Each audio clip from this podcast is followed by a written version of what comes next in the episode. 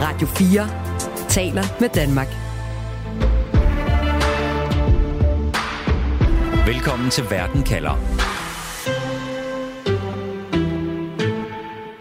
I årtier serverede han sort kaviar for Putin. Siden blev han kendt som manden, der løste beskidte og blodige opgaver for den russiske præsident. Det er slut nu. Wagnergruppens leder Yevgeny Prigozhin er død, efter hans fly i aften styrtede ned i Rusland. Med ombord var flere af fremtrædende personer fra Wagnergruppen, en leje her, som vi især kender fra krigen i Ukraine. Alle 10 personer ombord på flyet er meldt døde af de russiske luftfartsmyndigheder. Og mange eksperter siger, at pilen peger på Kreml, og at Putin står bag.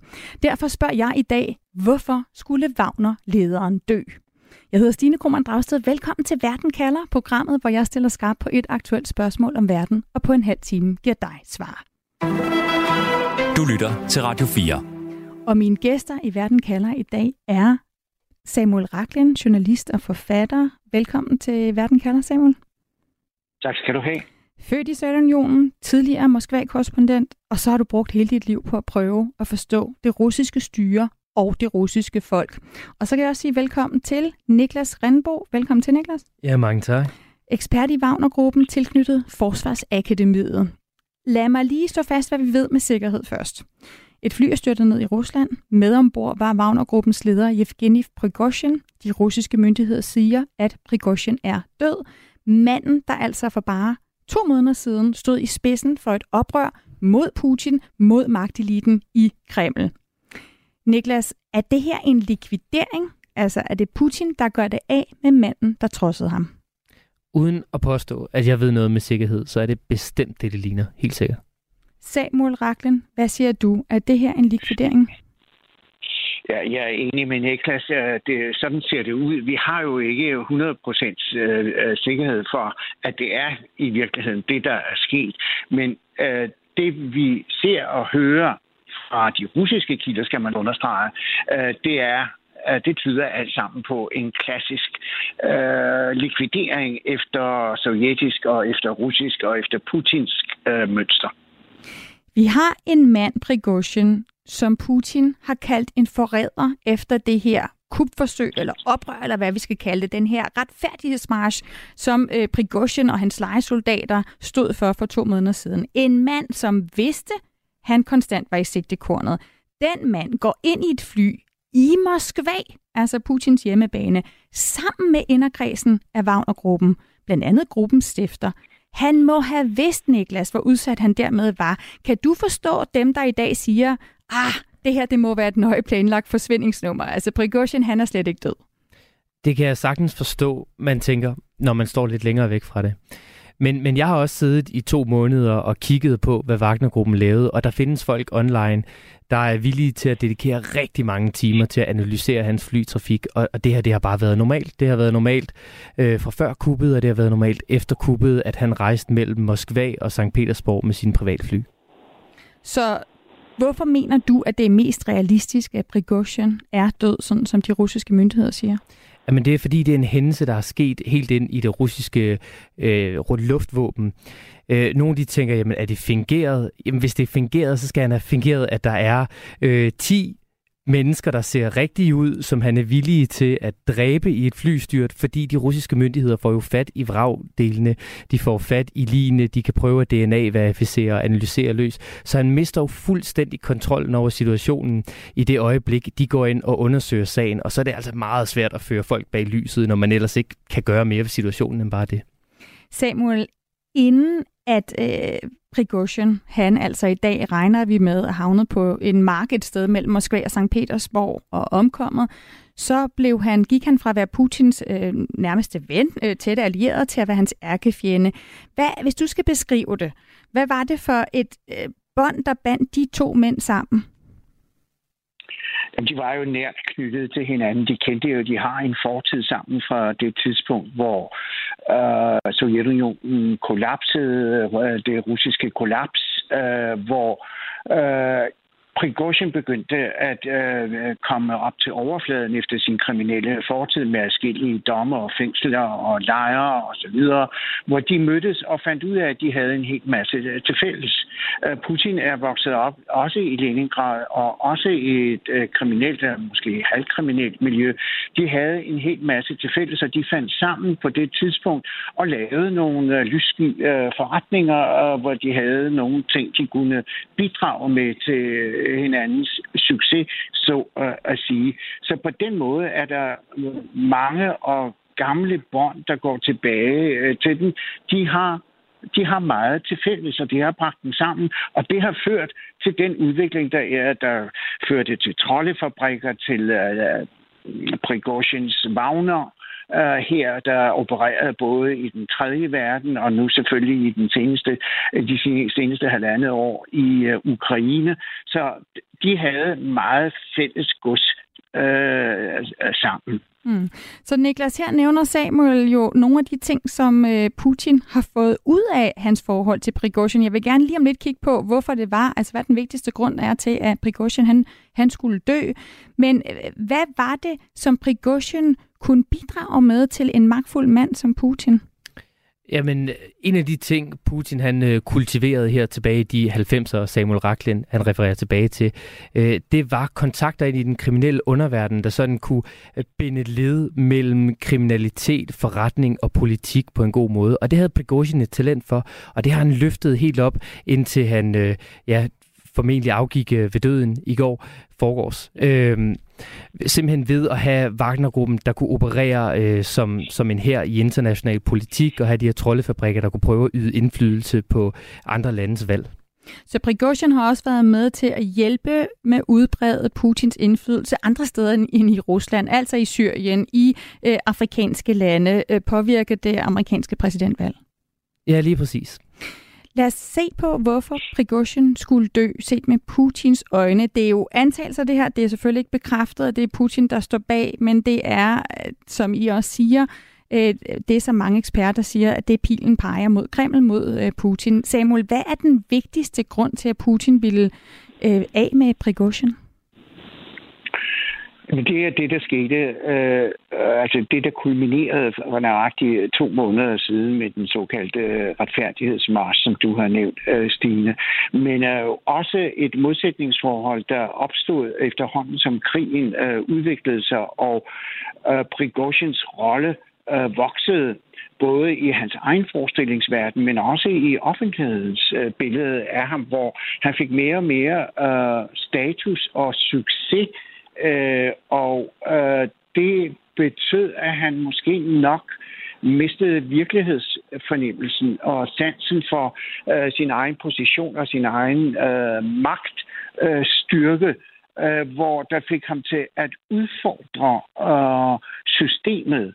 Øh, formelt var det jo rettet mod øh, forsvarsministeren og mod forsvarschefen, men reelt var det jo, øh, øh var det jo Putin, der, der var øh, kernen i det spil, og kritikken måtte jo altså også være rettet mod ham, da Prigozhin blev ved med at optrappe og optrappe, og, og i en form og et sprog, der gik, øh, var altså grænseoverskridende i enhver øh, russisk sammenhæng, og det blev til sidst utåligt. Og øh, Kreml og Putin satte så øh, stolen for døren i forhold til øh, Prigozhin, øh, stillede nogle betingelser, som han øh, følte, han ikke, øh, som han ikke ønskede at opfylde, og det, og det mundede sig ud i den her, i det her oprør eller kup, eller hvad det nu var. Det er jo også uigennemskueligt, hvad det i virkeligheden gik ud på, fordi det siger sig selv, at Prigozhin godt forstod, at han ikke kunne indtage Moskva eller tvinge Kreml til at skifte de to uh, militære topfigurer ud. Så der er altså mange uklare punkter, men i hvert fald endte det med et, en konfrontation mm. og et direkte opgør, hvor Putin blev hængt ud.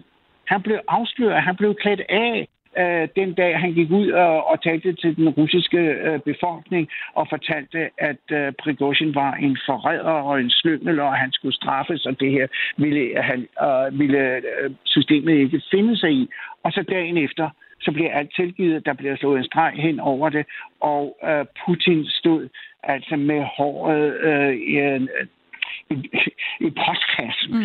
Øh, Han det var, var øh, Jamen, det var, det var en situation, det er den værste situation, jeg har set Putin har stået i alle de 23 år, han har øh, været ved magten. Det er klart, det kunne han ikke have siddende på sig. Så jeg hører dig nævne tre gode grunde her til, at Prigozhin ikke kunne overleve. Han var en forræder, det kan Putin ikke tolerere. Hans popularitet, han havde ambitioner, og han rystede systemet, han rystede Putin. For første gang var vi nogen, der tænkte, sidder han overhovedet sikkert på den taburet? Øh, Niklas, hvorfor kunne Putin ikke bare have puttet Prigozhin i fængsel? Altså, du tænker lige med det samme. Ha, have taget ham, puttet ja. ham i fængsel. Ja, han ja, bestemmer men, vel også over domstolene? Øh, jo, det, det gør han egentlig. Øh, det, det er svært at gennemskue lige præcis, hvad årsagerne er, men der har formentlig været rigtig mange. Altså Prigozhin har været med Wagner-gruppen indfiltreret i, i så meget af den gørne laden, som Kreml har haft gang i, som Udenrigsministeriet har haft gang i, og som Forsvarsministeriet har haft gang i, at det har nok været svært at finde ud af, men kan man bare fjerne Prigozhin, hvad, hvad vil de andre aktører i systemet ligesom gøre? Så nu har man formentlig brugt to måneder, så ligesom på at arrangere det lidt, finde ud af, hvem har vi på vores side, hvem skal vi udskifte, hvor skal vi stille soldater for at beskytte os, og lignende, så man var sikker på, at nu kunne man gøre det i et clean hook. Man har været tålmodig. Lad os kigge lidt nærmere på det her opgør mellem de to mænd, der altså nu har fået en dødelig udgang, og hvad der karakteriserer det.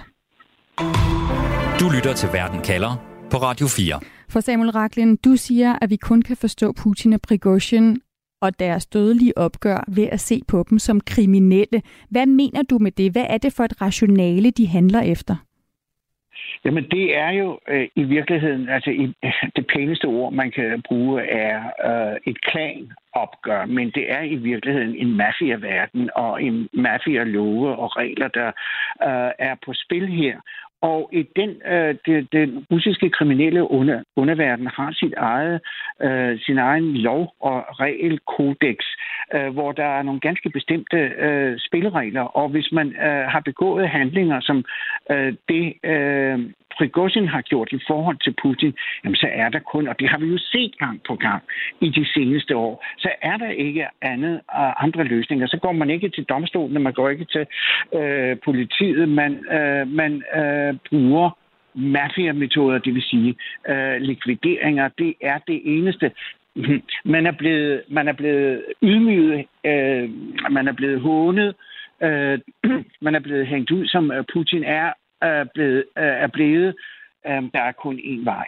Øh, det er øh, at øh, gøre det, som man har gjort det i utallige tilfælde med folk, der har sat, gået imod Putin som kritikere eller modstandere, hvad enten man hedder Anna Politkovska eller Boris Nemtsov eller uh, Alexei Navalny. Der er en stribe, en lang, lang stribe af, af, af, af mennesker, der er blevet øh, forsøgt øh, likvideret eller blevet likvideret mm. på den måde. Det er det eneste måde, man øh, tager et opgør på i, den, i, i det kriminelle univers, som de begge kommer fra. Den eneste måde, man tager et opgør på i det her kriminelle univers, Niklas, altså et mafiaopgør, beskriver Samuel Racklin det som. Vi ved, at Prigozhin har flere tusinder trofaste private legesoldater. Soldater, der lige nu blandt andet befinder sig i Belarus, nabolandet til både Rusland og Ukraine, hvor Lukashenko er leder og diktator. Soldater, som alle adlød Prigozhin, da han marcherede imod Kreml og imod Putin i juni. Hvis det her er et mafiaopgør, Niklas, altså en øje for øje, tand for tand, vil de så ikke hævne Prigozhin nu? Det kunne man tro, men vi ved egentlig ikke, hvor trofaste de er det øjeblik, lederen ikke længere er der. Altså man har gang på gang gennem historien set bevægelser løbe ud i sandet, når først det, der var den samlende og ledende figur, gik væk. Altså karismatiske ledere, som Prigozhin helt sikkert var, har ofte en, en evne til at få folk til at bryde nogle grænser, træde over nogle streger, de ikke ville, hvis vedkommende ikke var til stede. Og, og pludselig, når den force ikke er til stede i en gruppe som Wagner-gruppen, jamen, så kan det godt være, at der er flere af dem, der begynder at overveje, jamen der var jo nogen af os, der havde skrevet kontrakt med Forsvarsministeriet. Skulle vi følge med dem? Øh, der var jo nogen, der hoppede ud i andre mindre prominente militærfirmaer. Skulle vi gøre det? Øh, der er jo nogen, der sådan set har trukket sig tilbage med familien og lever godt. Skulle vi gøre det? Øh, det mister momentum uden en leder som Prigozhin. Og så siger du også, at Putin har haft to måneder, du regner med, at man har forberedt sig på, at der kunne være et potentielt modsvar?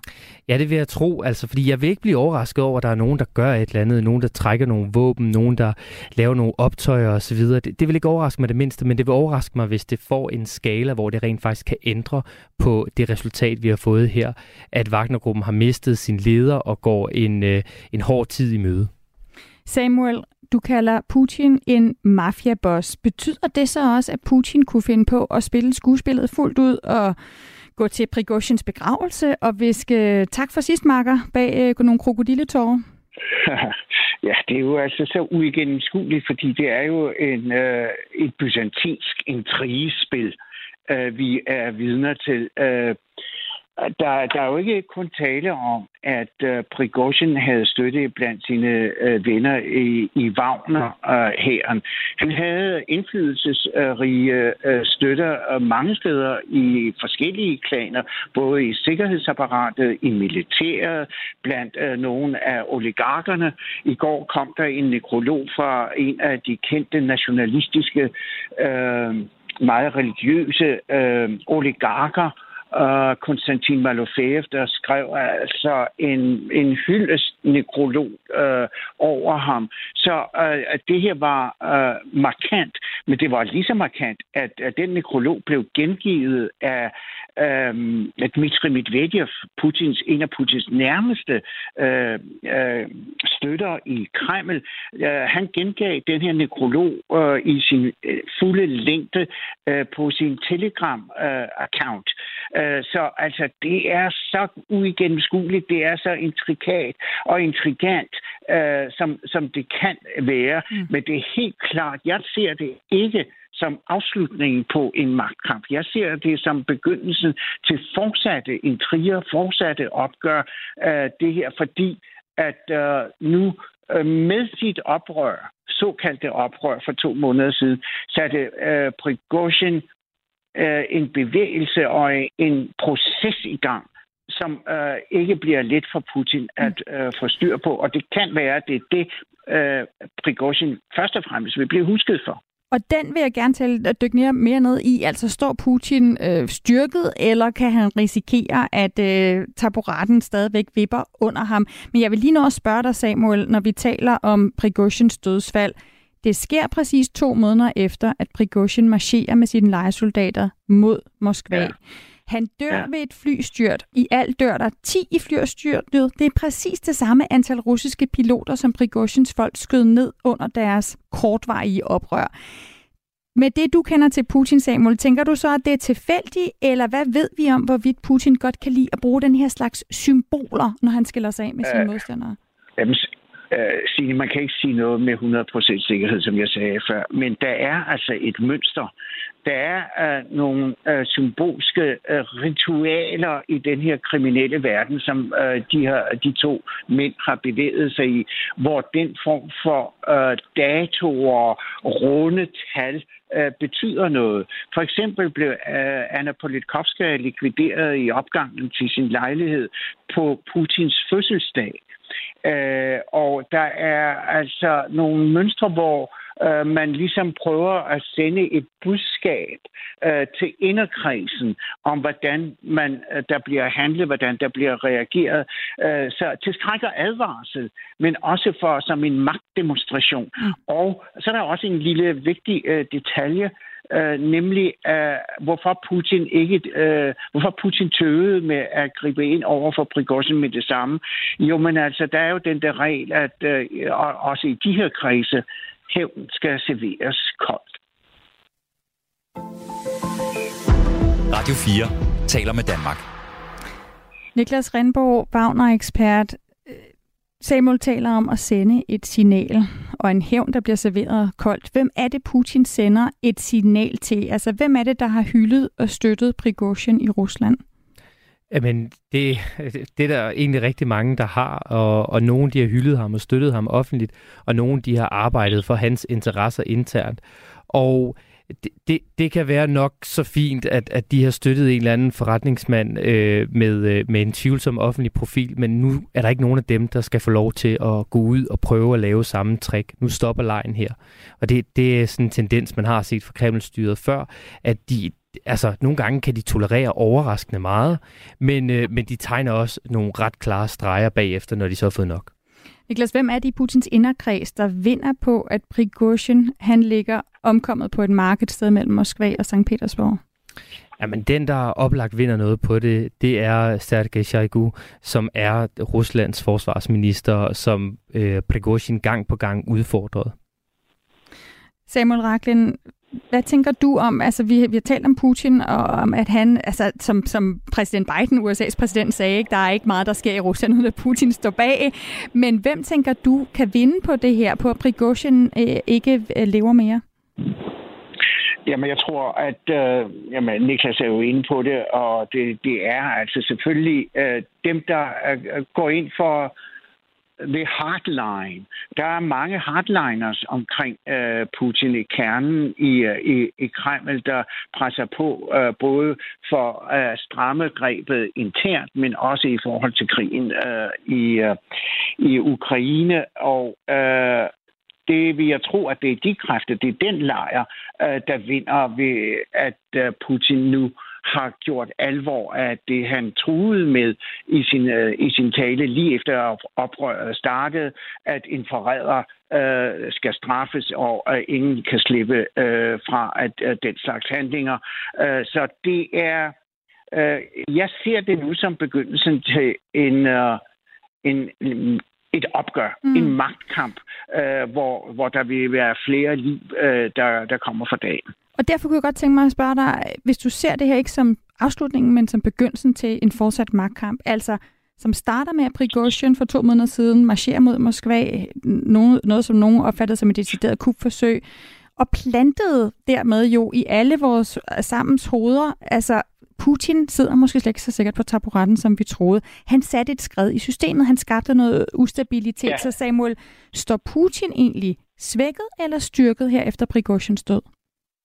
Og altså, ja, da, da, da det her udspillede sig, så så jeg straks, uh, at uh, Prigozhin var en dødsmærket mand. Men jeg så også, at det her var en alvorlig svækkelse øh, af Putin. Han fik revet tæppet væk under sig, og da han optrådte med den der lange, desperate øh, øh tale øh, for, for at forklare, hvad der var ske, så så man en helt anden Putin.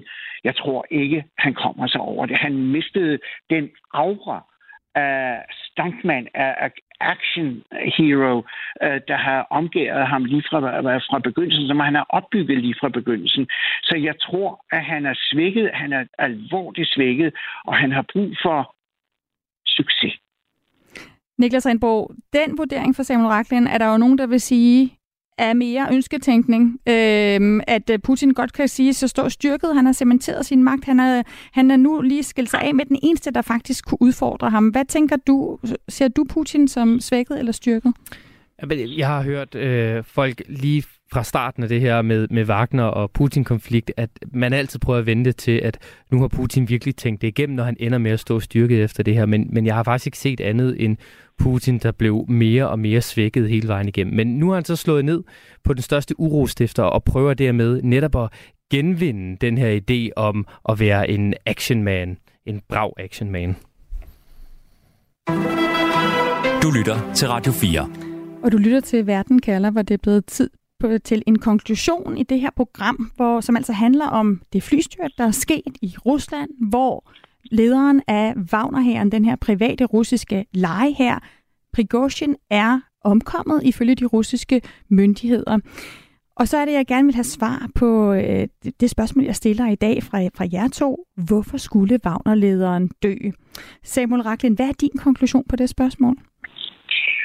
Putin kunne ikke øh, overleve i sit eget, hvad skal vi kalde det, sin egen selvopfattelse, sit eget selvværd, øh, hvis ikke, øh, hvis øh, Prigozhin var sluppet fra det med, med livet øh, i behold. Så altså, der var ikke noget, øh, der var ikke nogen, øh, der var ikke noget alternativ. Øh, Prigozhin var øh, dødsmærket, og Putin havde brug for at manifestere, at han var handlingens mand, at han havde kontrol over situationen, og ingen slipper afsted med at øh, udsætte ham for den form for øh, behandling, som han er blevet udsat for. Men øh, det, som jeg synes, der er det vigtigste, øh, altså, det er at se, hvad det er for et system, øh, vi opererer med, hvad Vesten er oppe imod. Et dybt kriminaliseret, korrupt øh, øh, system, som øh, opererer ved hjælp af kriminelle metoder og kriminel tænkning. Det er det, som vi altså aldrig øh, i, i Vesten, øh, i hvert fald ikke i nyere tid, har for, øh, vist forståelse for. Det tror håber jeg, at det er den lærer, man uddrager, at man nu har forstået, hvad det er, der står på spil her.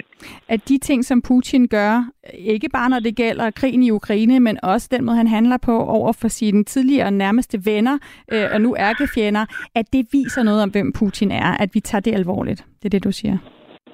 Jamen, det er klart, at øh, Andrei Sakharov, øh, borgerrets, øh, atomfysikeren og borgerretsforkæmperen, han advarede Vesten og sagde, at hvis I ikke forstår, at det, som styret begår mod sine egne borgere, det vil en dag blive vendt mod jer i Vesten, at det er den sammenhæng. Og det synes jeg er en meget, meget vigtig indsigt, og det håber jeg, at det er den, øh, at, at, at, at vores politikere, vores diplomater, vores efterretningstjenester øh, er i stand til at gennemskue og forstå og indrette sig efter og forstå, at det er det system, man har med at gøre.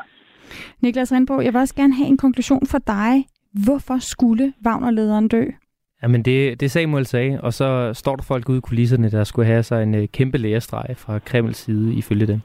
Og hvad kan vi lære om Putins greb om magten? Altså hvad fortæller den måde Wagner-lederen Prigozhin dør på om Putins greb om magten? Jamen det kan fortælle, at, uh, at svaret kan nok være forsinket, men det er nådesløst, når det handler om Kremls greb om magten. Sådan lød konklusionen fra Niklas Rindbo. Tusind tak for at være med i Verden kalder. Ja, mange tak. Ekspert i Wagner-gruppen og tilknyttet Forsvarsakademiet. Også tusind tak til dig, Samuel Raklen. Tak i lige måde. Altså journalist og forfatter, tidligere Moskva-korrespondent, øh, som har brugt øh, hele sit liv på at prøve at forstå det russiske styre og folk. Husk, at uanset hvad der sker, så kan du få svar på et afgørende spørgsmål. Her i Verden kalder, det er med mig, Stine Krummernd Dragsted, og det er mandag og torsdag, at jeg sender live. Først en halv time om en aktuel sag i Verden kalder, og så 30 minutters Verden kalder perspektiv, hvor jeg sætter et spørgsmål om verden ind i en større sammenhæng og giver dig svar. Og du kan altid lytte til Verden kalder som podcast. Følg meget gerne programmet, så får du altid de sidste af vores udsendelser leveret direkte til dig, så snart de er klar. Du har lyttet til en podcast fra Radio 4. Find flere episoder i vores app, eller der, hvor du lytter til podcast.